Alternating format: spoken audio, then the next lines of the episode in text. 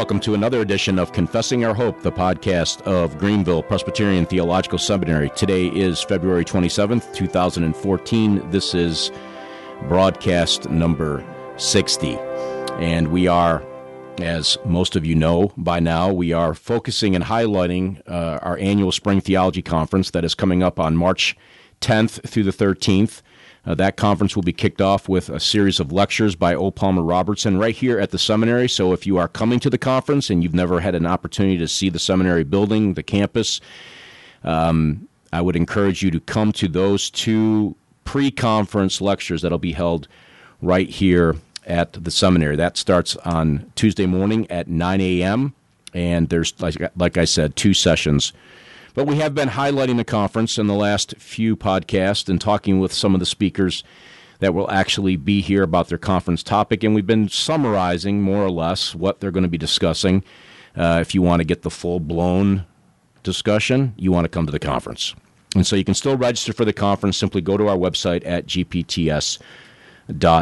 All the information is available there. The topic this year is the doctrine of providence, specifically titled God's Works of Providence. And uh, this morning I have the pleasure of talking once again with Dr. Joseph Pipa. He is the president of the seminary.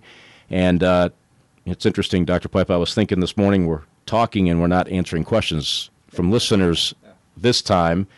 We're going to be talking with you about your lecture topics, actually, two of them. Um, one, interestingly titled The Devil Made Me Do It but we'll get to that one in just a minute.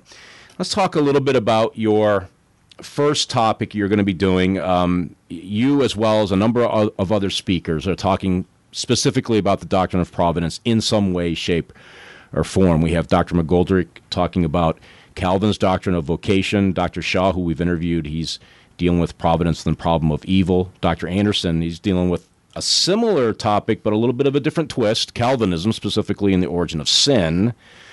And then we have some graduates, uh, Ben Miller, um, who will be speaking, as well as uh, returning again, Dr. Beeke. But you specifically have the, um, well, I don't want to say the unpleasant task, but you have the task of dealing with the doctrine of providence and fatalism. So let's start there. All right, Bill, good. It's good to be back with you on the podcast. Let me mention that uh, Dr. Beeke on Tuesday night will be preaching the positive doctrine of providence, laying that out, also looking at the doctrine of providence in the Heidelberg Catechism. We're mm. going to celebrate as well the anniversary of the Heidelberg Catechism by means of his sermon. Let me begin with what providence is. I like to define providence as the end time outworking of God's eternal decree. So God has foreordained all that comes to pass. When we deal with that doctrine, we're simply teaching what the Bible says that everything that happens in the creation uh, was eternally foreordained by God, not because He saw people would do something, but because He saw, uh, because He He He saw because He foreordained what would happen. Hmm. And of course, when people stumble over that, always go to Acts chapter 2, where we have Peter's sermon describing the crucifixion of Christ. And we all would agree that Christ was, in a sense, crucified before the foundation of the world. Mm-hmm. Did you turn it on? He was uh, uh, foreordained to uh, suffer, to become a man, to obey the law of God, to suffer on the cross. But when Peter preaches this truth, he says in Acts 2 23, this man, referring to Christ, delivered over by the predetermined plan and foreknowledge of God, there is the eternal decree, you nailed to a cross by the hands of godless men and put him to death. Now, I read this in the first place simply to point out that it's not contrary to Scripture to say that God has foreordained all things. This is the most wicked thing ever done by men, and yet it was fulfilling God's good and glorious purposes. So in eternity, God decreed all that has come to pass. Our catechism says then that he executes his decree in his works of creation and providence. So God began time, space, and all things as he created. Those six days of creation, he brought all things into existence. Genesis 2, verses 1 through 3 tells us he completed that work. It was finished. His work of creation uh, was completed, perfect, all very good. From that point forward, he ruled his creation by this doctrine that we call providence. Again, the Catechism says that providence is God's most holy, wise, and powerful, preserving and governing all of his creatures and all their actions. So it's the that's what I say, it's God's in time executing the things that he has foreordained to happen. In the Confession of Faith, Westminster Confession of Faith, chapter 5, paragraph 1, we read God, the great creator of all things, doth uphold, direct, dispose, and govern all creatures' actions and things, from the greatest even to the least, by his most wise and holy providence, according to his infallible foreknowledge and the free immutable counsel of his will, to the praise of the glory of his wisdom, power, justice, goodness, and mercy. And then paragraph 2 although in relation to the foreknowledge and decree of God, the first cause of all things come to pass immediately. All things come to pass immutably, infallibly. That means unchangeably, without any error. All as God wants it. Yet by the same providence he ordereth them to fall out. That means to occur according to the nature of second causes either necessarily. So the sun rises and sets, gravity works. These are th- patterns that God created. One old writer calls them the habits of God. That's better mm. than the laws of nature. He has established these principles, but he's still the one that operates through them. They're the necessary causes. Then freely, that uh, the free acts of men are all under God's providence, and then contingently, even those things that we would refer to as chance circumstances are accidents. Hmm. And so this paragraph distinguishes providence then from Muslim fate. Yeah, and, and that's interesting because the, the other half of your lecture is on this issue of fatalism, which Christians have wrestled with. But now, with the Islamic Muslim advance in this area, um, it's even more critical, I think, to understand it, it. It really is, Bill. In fact, a year and a half ago, my wife and I were in a country in Europe, and I was teaching uh, a couple of Muslim converts, Christians, hmm. and they really stumbled over the doctrine of God's sovereignty because they were trying to do theology against a backdrop of the false theology they'd had, and you can't, you can never do that. You've got to come back to Scripture and let the Holy Spirit instruct you. Now, Muslims say that uh, Allah has this plan, and regardless of what you do, it's going to happen. So uh, they do want to obey according to their interpretation of the Quran, but uh, they don't think that they really play a significant role. Whereas in the biblical doctrine of providence, we see in the crucifixion of Christ that for that to happen, there were certain things that men did and sinners did. And so Judas betrayed Christ and Pilate condemned him to death, and the Jews and the Romans crucified him, and they were guilty for those things. So, what Joseph would say to his brothers uh, when they were worried after Jacob died, what he would do in reprisal for their selling hmm. him into slavery, and he said, "You meant it for evil, but God meant it for good." So God uses means. I illustrate it with children in this manner you have a purpose, a plan. Let's say you're going to take a family vacation. You're really excited about it. You're going to go to Disney World. So that's the family plan. You're going to go to Disney World. Everybody you're going to go to, Disney, Disney World June the 10th, 19, uh, 2014. Now, if that is the plan and there are no means in that plan to implement it, you will never get to Disney World. Mm-hmm. Every plan, human plan, has means and not just the end result. And so it is with the divine plan. God has foreordained whatsoever comes to pass, but He also has foreordained the means that accomplish what is to come to pass, and has wisely, mysteriously incorporated the means into His sovereign good pleasure. Now, Wednesday night at the conference, I'm going to preach about the shipwreck. Mm. This very interesting passage in Acts 27 where they are uh, almost two weeks now uh, in this storm. They've gone a long time, not really stopping to eat or rest. And Paul stands up and says to them in verses 21 and following that they should uh, take courage, be of good heart, don't be afraid, because an angel of the God to whom he belongs and serves stood before him and promised him. Hear these words Do not be afraid, Paul. You must stand before Caesar, and behold, God has granted you all those who are sailing with you. Mm. Therefore, keep up your courage, men, for I believe that God I believe God that it will turn out exactly as I've told you. But then we must run aground somewhere. So here's a message from God. Paul gives it with authority. Everybody on the ship is going to be saved. That's a prophecy. But then we read as they begin to get closer to land that the uh, sailors uh, were afraid they were going to go around. And so in verse 30, they were trying to escape from the ship. And they had their pretense and Paul says in verse 31 to the centurion, the officer of the soldiers, Unless these men remain in the ship, you yourselves cannot be saved. Now, there's a difference in providence and fate. Fate, Paul wouldn't worry about those men. God's promised that they would run aground, everybody would be saved, and okay. But Paul knows better. He knows that God uses means. And so he hasn't lost his head He's not going crazy. One minute saying we're all going to be saved, the next saying if the sailors leave, we're all going to die. No, he's simply living out the reality. And, and the book of Acts is full of this. We see it in uh, the gospel. God spreads the gospel, but God uses men to spread the gospel. Uh, the Bible promises that God will feed his people. But Paul says the person in the church doesn't work, doesn't eat. Uh, and so God uses means, both in terms of the revealed means of His Word and human responsibility, just in using the normal means that are ours. Hmm.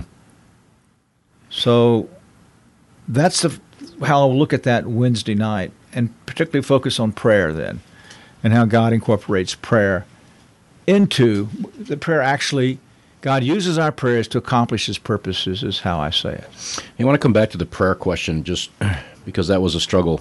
Well, I'll come back to that. But I want to maybe gravitate towards more of a practical side to this these things. I mean, I, I think those who listen to this program are probably at least have a pretty good handle on providence. Maybe, um, I mean, they're able to read the confession. They have a pretty good understanding of those things as it pits itself against fatalism. But how do we see that worked out in in our modern context? Um, you know, you read the Acts twenty seven passage and the storm and all that's great. But I mean, I've heard of people who say, "Well, you know, God has promised to provide for my needs, so I'm just going to sit around and wait for God to provide for my needs." Is that fatalism? Well, I just addressed that. Yeah, and I'm I want I'm person going that doesn't work doesn't eat. That's right. Not, yeah, that's now. How's that? How about like the use of medicine and, and doctors. Gotcha. So we seem kind of have this yeah. this there's a there's a group or an, uh, maybe a segment of Christianity that sort of maybe is out of balance. Right. Okay. I see where you're going now. Well, we believe the Bible teaches that our days are numbered. Mm-hmm. So, whatever it is that God has appointed I'm going to live, I'm going to live that long, not a, not a minute longer. So do I go sit down in the middle of a busy highway and say that uh, my days are numbered, and so I'm not going to die till it's God's time? The one thing I can know for sure, if I do that, it's my time. I've just yeah. used foolish means and committed suicide, more or less, is is what I've done. So uh, we don't know the secret unfoldings of God's purposes. We know He has them. We know they're very specific, even in terms of how long we're going to live, how we're going to die. But we don't know that. And we are then, under the sixth commandment, responsible to take uh, ordinate means to preserve our life and the lives of others, mm-hmm. which means that uh, I have to make those decisions. If it's if I need surgery to deal with a problem, and it's not the kind of problem that the surgery maybe won't help at all, say, uh, I had to make those decisions whether I'm going to have the surgery and it's very dangerous, or whether I'm going to not have the surgery because the chances that it would work are not good and it could actually cause further problems. So we have to make decisions, but we don't just, and we prayerfully make those decisions and we seek counsel from godly uh, friends and pastors, elders, in making those decisions. But we have to make them, and we don't just simply say, Well, I'm not going to do anything if God wants to get me through this, or I'll pray that God will heal me. You see, the very next paragraph in the confession talks about means. Mm-hmm. God in his ordinary providence maketh use of means, yet is free to work without, above, against them at his pleasure. So he works with means. So if I have a headache, I pray that God will take it away, but I'll take an aspirin. I shouldn't take the aspirin without praying, but why pray and not take the aspirin either? Too many uh, Christians today just look to the means and not to God. Hmm. If the headache goes away, God took it away. God can use the means of the aspirin to take away the headache. And so, but He's free to work apart from means as well. And I've seen people uh, completely cured of cancer without having uh, chemotherapy or any organ removed. God took it away. And I believe that at times God does that. So He works without means. Now, he can work above means, and that is using them in a way beyond that which they normally would accomplish. Turning water to wine. Mm, he still mm-hmm. had liquid substance, but he did it above the normal process. And then against, well, that would be Elisha raising the axe head out of the water, Mm. against Right. gravity. So God providence doesn't rule out miracles as such when performed by men in the times in Scripture they perform, nor does it rule out God's acting supernaturally in answer to prayer. Very most important thing that we do, though, in all of these things is to pray over the means. I think the problem in America is not fatalism, the problem in America is materialism. Hmm. So we use the means and we're not really pleading with God to bless the means. Yep.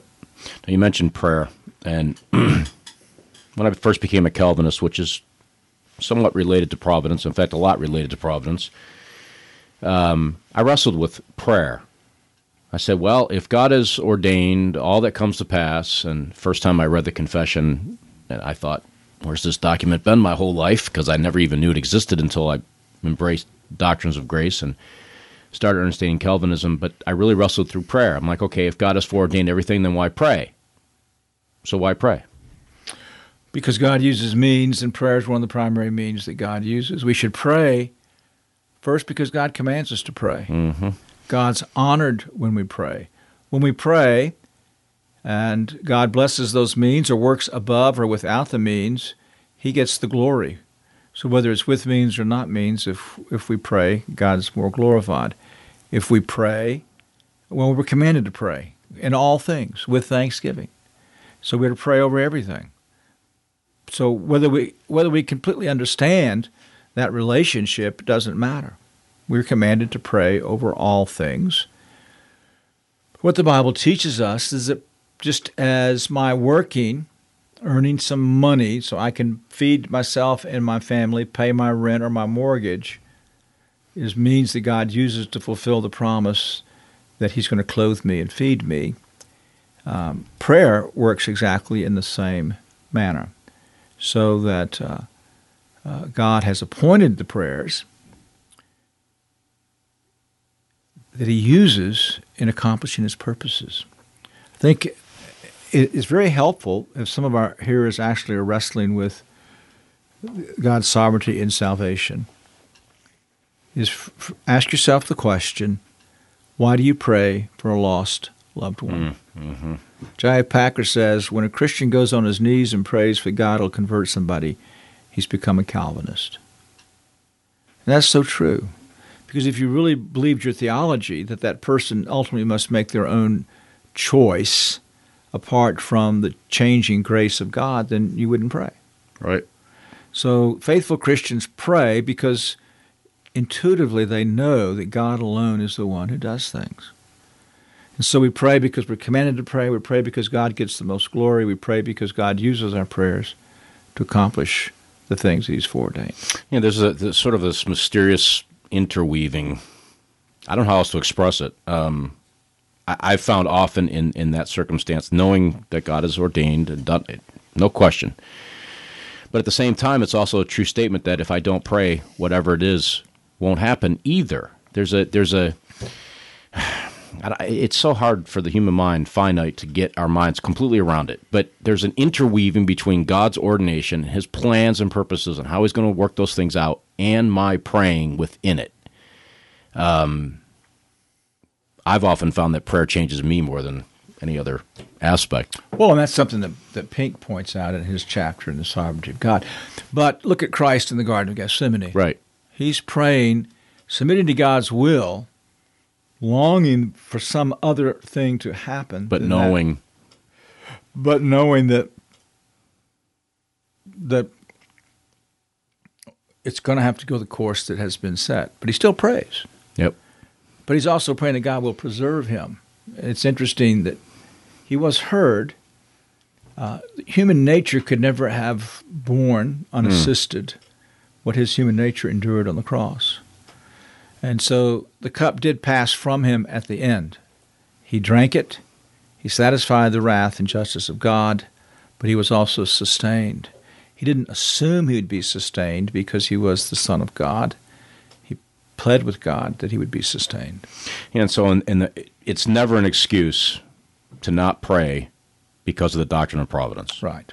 Never. Never. Now, practically speaking, we pray until God makes it cl- clear. And we don't pray everything contrary to God's revealed will, right. but otherwise we pray until God makes it clear He's acted in whatever way He's going to act. Right.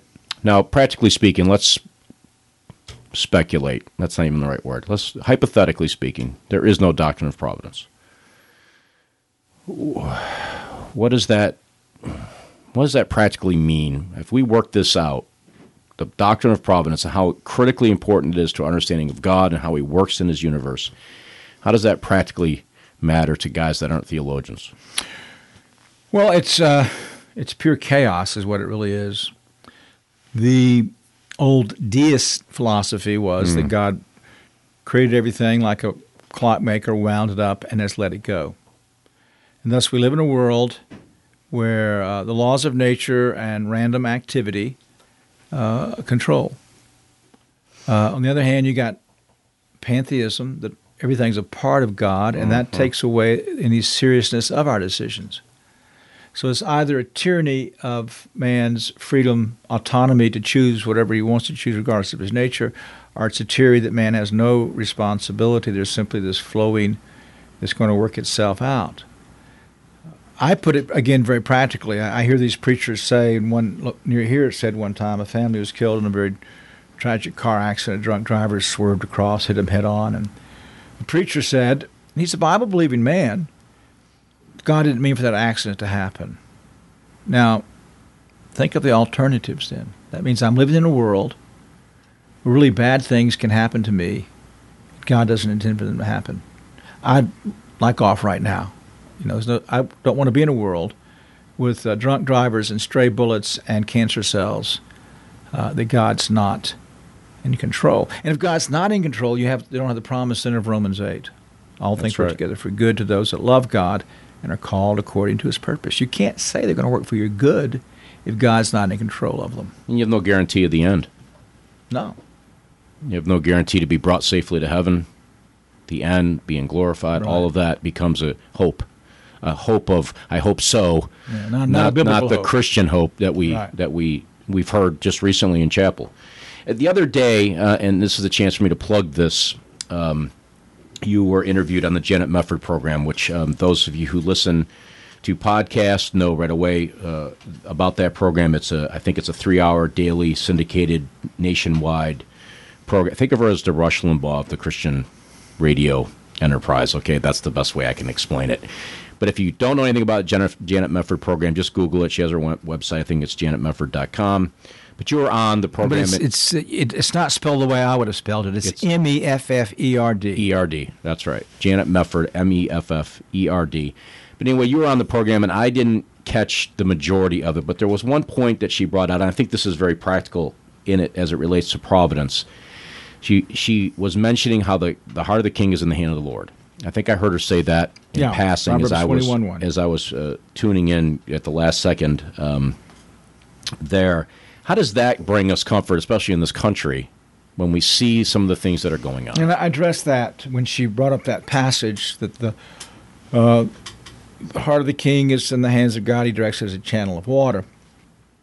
Now, water is not something that's easily channeled, but God channels water and God channels the heart. We see the, the positive outworkings of that. We see Pharaoh resisting God's commandment and being constrained to follow it. We see Cyrus uh, letting the um, people go back to the land and, and paying for Mm. that and for the Mhm. rebuilding of uh, the temple. That whatever a king does, and this begins to move into the, my second message, Mhm. whatever the king does, he does it not just under God's authority, but he is accomplishing the will of God. Now, the comfort today is we've got leaders in Washington many of us think are ruining our country, are acting in lawless ways, unconstitutional, and really, regardless of what's said, despise Christianity. But what we have to remind ourselves is that that leader can do nothing that God has not ordained him to do. And though he's responsible for his acts, he is fulfilling God's purposes. So we don't need to be uptight. We need to pray. Use the other means that God's given to us in the various areas that we would get involved in the country. But political change won't change our country. Hmm. We, we, we want it, we pray for it, but it's only going to be when the church is revived and reformed that we would see the hand of God lifted and not give us such uh, wickedness in high places. So the doctrine of providence isn't just some heady theological thing; it's very practical. Mean, when we think about those kinds of issues, uh, what we see going on in Washington, and, and it's easy. I, I've done it. I I think, if we're all honest, we've all done it at some point. Well, we've all gotten antsy and anxious. It's so practical. Christ says there's not a hair on your head that's not numbered. A sparrow doesn't fall to the ground apart from God's pleasure. Suddenly there's a train that's stalled on the train tracks and you're going to be late for an appointment. Well, that was God's will. You don't have to get uptight. Uh, somebody cuts you off rather than get angry with them. Yeah, they're responsible, but this was God's God's will. And so there's a great I mentioned on her show that after preaching through the book of Job, I really got much less uptight about second causes. Hmm. I mean, I want justice. People should be held responsible, but nothing happens in my life, big or small, that God does not intend to happen. It's very Yep. liberating. It is, and it's uh, you know we, we talk about Romans eight twenty eight. Probably I've mentioned it on this program before. It's probably the most overquoted. Well, How do you? that's overquote probably not fair, um, but it's it, it's often It's one of used. my people's favorite verses. It is, and and it, it's gotten so familiar that we've lost. I think it, the, the danger is that we lose the tremendous statement that it makes as in, in relation to what you just said. Uh, I've made all my plans carefully. I've left for my appointment, and the train comes along, and I'm stuck and I'm late. And well, I don't like to be late, but who does? And so is this working for my good? I mean, it's re- it's really. I mean, when you think about it, in the grand scheme of eternity, it's a pretty insignificant moment. I got stuck by a train, so. But is it working for my You're, good? you're in a little more patience. That's right. That's what my wife will say to me, because I'll get. I'm prone to get a- antsy if I'm going to be late. That red light. Why now of all times, right? And uh, I think one of the things that I've said often is that Christians should never say, "This couldn't have happened at a worse time." Right. That's just telling God that He doesn't really. Or know. I don't need this now. Right. That Well, God doesn't. you do need it now because God sent it now. That's right. So you're just sad that God doesn't know what is good for me at this moment. And really, that's Romans 8.28. And, and Dr. Pipa, you mentioned Genesis 50.20, which is the Romans 8.28 of the Old Testament. You know, God meant it for good. You meant it for evil. God meant it for good. And I think we get so familiar with this concept that we lose the depth, practically speaking. And it's not just a heady theological subject. So it's very practical. And, uh, and as, as pastoral, I mean, how do you minister to a family that you mentioned, uh, family or uh, friends were killed in a car accident, drunk driver? How do you pastorally minister if God is just standing idly by and, oh, well, sorry about that. I was busy over here on this side of the world. How do you? How would you? You've been in the pastorate, obviously. All of our professors here are ordained. You'd have men. nothing to say outside. God will help you now. Right. But He didn't mean for it to happen. Yeah, well, that makes Him impotent. So, what help is there in Him now? Right. If he couldn't help you then, why can he help you now? Right. Kind of, kind of question, and that's certainly a thinking person is going to think that they're going to be like, well, if he couldn't help me then, why is he going to help me now? How can you point me to him now when he didn't do anything then? And it's a great point. Now, your second lecture topic is is, is an interesting title. Um, it's it, it's born uh, those who are uh, older right away will recognize it. Um, but the devil made me do it. Is that how? Is that the title? That's Geraldine and Flip Wilson Am I quoting? Yeah, the, devil, made me the do it. The devil made me do it. The emphasis underscore there is on the devil. And of course, that's often abused in terms of I'm not responsible for my sinful acts. I am responsible for my sinful acts. I've simply used that title to uh, get to the issue that in every sinful act there are usually three agents Hmm. God, Satan, or the demon, and the person who's committed the sinful act. Uh, the Satan, the demons have the goal of sinning, but also Satan has a huge strategy of what he wants to accomplish in the world. Uh, the sinner wants to satisfy one of his various lust and sinful desires. Satan will tempt him with his own lust and with the world system, or simply with insinuation into his mind. And so there's a, a level there that the sinner the demons are interacting in sinful acts, particularly big sinful acts. We don't need the devil to sin. We have our own besetting sins, indwelling sin. So the Bible says we've got Satan, the lust, Satan, flesh, and the world are the three courses at work in us in sin. Hmm. But where's God in all of this? Well, God also has a plan in it. And the plan is not that I sin, but that my sin would accomplish greater purposes for God. So the, the theological writers call this the doctrine of concursus or concurrence. And so I will seek to develop uh, the doctrine with its scriptural basis, why we have to reach the conclusion that God in some way is uh, not only has foreordained, but is the first agent in all things that occur. But he is not moving or tempting the person to sin. We're going to look at Job 1 and 2 as the case study, where God compels Job, uh, God compels Satan to come into his presence and to give an accounting. God then provokes Satan by holding the righteous man before him, knowing full well that if God does that, that Satan is going to respond uh, with uh, a desire to harm Job. And that's exactly what God has foreordained, which the book tells us. What is Job's confession after the first series of attacks? Naked I came from my mother's womb, naked I shall return there. The Lord gave, mm. the Lord has taken away. Blessed be the name of the Lord. Mm. So he recognized that, yes, evil men did this. The Sabeans and Chaldeans raided him, killed his servants, robbed him. These natural calamities occurred in lightning strikes and a tornado. But and Satan was active in all of that because he leaves God's presence to concoct and execute his plan, but God is behind all of it.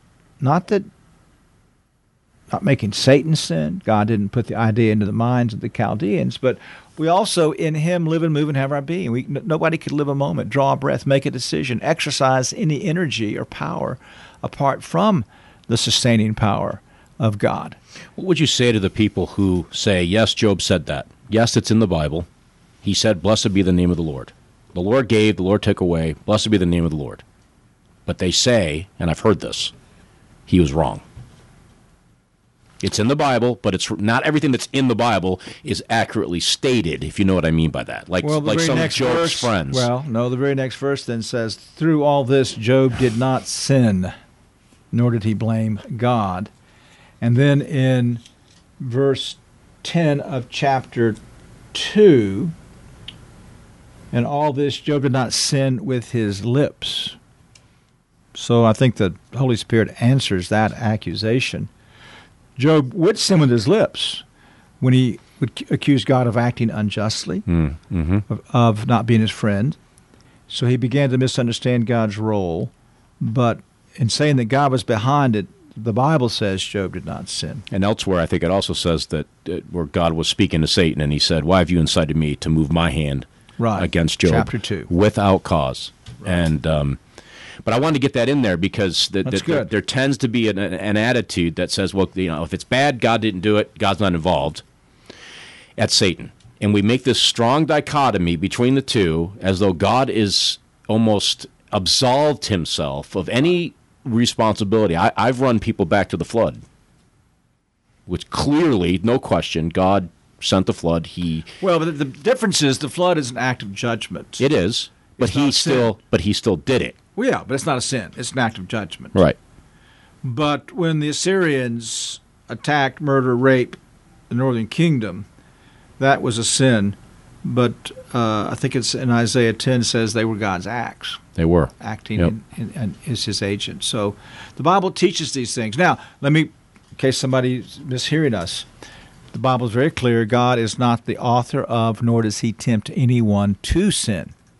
He's not seeking sin. He has ordained the sin, but he's not acting as, in his capacity as agent, he's not acting in Satan, the Chaldeans, the Sabeans, or you and me for us to sin. He is sustaining us knowing that we're going to sin and accomplish his purposes, but that is not what he has sought in us. Hmm. That's the mystery. And it's very important to make that make that very clear. Right. Uh, God will test us. God uses testing, and He sends testing our way. And and temptation. What what does Paul say in 1 Corinthians 1 Corinthians ten thirteen? No such no temptation has taken us, but such as is common to man. But God is faithful, who will not allow us to be tempted beyond what we are able. We pray in the Lord's prayer, "Lead me not into temptation." Who's involved? We see when Christ was tempted, the Spirit drove him or led him into the wilderness for what purpose? To be tempted of the devil. Right. So it, it's all we can't, and I think that's what you're saying. We we can't compartmentalize these things. Well, that's it's good, it's God. It's bad, it's Satan. That's it. It just it'd be nice if we. I think it would be nice. It wouldn't if be nice because that means there's a whole realm of life that of sin and evil. That And God's uh, not- Shaw's lecture. he- He'll deal with the painful things in life. He'll deal with the the cancer and the Yep. people dying prematurely. I mean, nice like in the from the mental thing. I mean, if you're like me, like to compartmentalize Well, everything in nice little Then you categories. got a world where Chaos reigns. that's right. ultimately. And so, how does the, the, the, I, I've heard you say on a couple occasions, pray for you as you deal with this doctrine of concurrence because it's a, it's it, you know it's got it's sticky at some level. But how, practically speaking, where how does that help? I mean, what what does this doctrine do for us practically? Well, I think it helps us again get the big picture. Mm-hmm. It helps answer a lot of problems in the Scripture. Uh, for example, the evil spirit that was sent to the false prophets in King Ahab, the very end of First Kings, I think it's chapter twenty-one. That spirit is sent. It says the Bible sent from the Lord. Mm-hmm. Or to understand Job one and two, to understand these passages where it says God is the one who sends the evil spirit into the heart of Saul, or God is the one who hardens Pharaoh. So it helps us interpret Scripture uh, with a balanced in, in a balanced manner. That this does not absolve the sinner from his activity and responsibility. It doesn't absolve Satan and the demons from their responsibility and activity, but it explains to us God's role. But moreover, it just reminds us how big and great and glorious God is, and at the end of the day, we should fall before Him in adoration, wonder, and worship. Yeah, and that gives me an opportunity to talk uh, just briefly, um, coupling this with what you dealt with in chapel yesterday. Uh, and this this is where the listeners have a little bit of a disadvantage because they didn't hear the sermon. But But they can I'm- hear it on sermon audio. They can go to our website and hear it. Right, and then it's also going to be on the app as well. Um, but the goodness of God. I mean, what, what do you think about when you think of the glory of God? And you know, I, I'll be I, I'll be honest with you. I when I was sitting there, I, I that wasn't what was going through my head. Maybe it was because I knew the passage you were in because you had read from it. But it, it, if you had asked me that in the hallway 20 minutes before chapel, would that have been my answer? Probably not. Right. Probably something much different. And but when we marry that the goodness of God up with His providence and His sovereign directing and ruling for our good, His people's good, it's it harmonizes so perfectly and so beautifully and almost beyond. Well, there's how many words can you attach to that and capture it? Ultimately, it's just so difficult. Well, we look forward to those two discussions, especially the second one. Um, but but they're both going to be good. They're all going to be very good. Uh, you know, this is a very this is a very practical doctrine. It's going to be one of our best conferences, and so if you're not registered, please do so and, and join us for these uh, three days. That's right, and you can do it at our website gpts.edu. Go there. There's a banner right in the. It's right. in You can't miss it. As soon as the page loads, it's right there. God's Works of Providence. Click that, and then all the conference information, how to register, where to stay, what time, who's speaking, what's going on. Uh, the seminary is having a dinner. We have the pre-conference uh, um, lectures from O. Palmer Robertson that I've already mentioned. Um, it's all right there on that website. So take advantage of it. We've had a lot of good um, responses so far to date. So then so use it. uh, a couple of things. If you are in the area within 150 miles or whatever, uh, you, you may come to the two evenings. Dr. Beeke's preaching Tuesday night, I'm preaching Wednesday night. If you're outside the area, both of those will be live broadcast on the web, and Bill will tell you how to hook into that. And then the rest of the lectures, Bill's going to be doing uh, live uh, blogging uh, giving you the essence of the messages. And then within a few weeks, we'll begin to release the uh, messages and lectures on sermon audio. Yep. The the way to access the live stream for the Tuesday and Wednesday night free, um, as Dr. Pipa said, if you're here, come. But if you can't, um, you can go on Sermon Audio. It'll it's live. It'll be a big red light. Go to our Mount Olive GPTS and Mount Olive section of Sermon Audio, and there'll be a red little indicator says live. Click on that, and you'll get the live stream video in full 720 or 1080 high definition, whatever your video card on your computer can handle. So um, it's really a fantastic uh, source. I've seen it actually work live and in person, so it, it's fantastic. It's as though you're there. Um, so if you're living in another country and you want to see that, um, make your time zone adjustments, do all the things you got to do, but you can watch it as it happens. Uh, it your live through, blog? Through the sermon audio. How are they going to get to your live blog? The live blog is at the confessingourhope.com website. And it says it right there uh, Spring Theology Conference 2014. Click on that, and you can follow as the speakers are talking. I will be keying in critical statements they make and, and helpful statements that are being made. Obviously, you're not going to get the whole lecture. I can't type that fast. we also, I wish I could. uh, as an enticement for you to come, we have a fantastic uh, bookstore with very deep discounts, and there'll be a number of authors here who will be signing uh, their books. One of the books we're going to feature is the book uh, "Letters to Pastors' Wives." Uh, Mrs. Beeke and my wife uh, have chapters in that book. My wife, I think I've convinced her to sit and sign copies of the book oh, that's great. when I'm signing books, she'll sign books. So, uh, but there's going to be some great, great books uh, available as well. Yeah, Reformation Heritage Books is is coming uh, as they've done the last few uh, conferences now, and so they'll be here with their full contingent of men and books and discounts. And so, if you're a book nut, um, for no other reason, but no, come to the conference. Um, it, it's going to be one of our best, and um, I think you'll thoroughly enjoy it. You'll be blessed, and you'll have great Christian fellowship as well. The whole package um, is going to be there uh, for your benefit. So sign up, register. Registration uh, is available through Tuesday, March 6th, online. If for some reason you don't make it by that date, that doesn't mean you're closed out and can't come. You can still come, show up, and you can register on site. The price does not change. It's the same price. So it's not a disadvantage, as it were. If it's last second you decide you want to come to the conference, you can register on site, and um, you can do it right there at the uh, conference venue. So, Dr. Pipa, thank you for being on again. Uh, a little different this time. We weren't dealing with questions, but uh, speaking of which, if you do have questions for Dr. Pipa, maybe in relationship to this discussion, maybe in relationship to what's going to be happening at the conference and some of the things that the speakers say on this doctrine or other uh, tangential items that, that get mentioned, you can write us at our Faith and Practice segment that is on the confessingourhope.com website. Write in, ask your questions, and we will deal with them on the air in our monthly normal segment that we do. So thank you Thank again you, for, Bill. for Enjoy being on. it. Uh, what's coming up on the pro- program? I really don't know. Um, so just go to the website and you'll find out all the information there as to what we're trying to get accomplished. As I said, we're we're focused on the conference right now, so so we're releasing these broadcasts pretty quickly after they get done, and not our normal one one a week type of uh, system.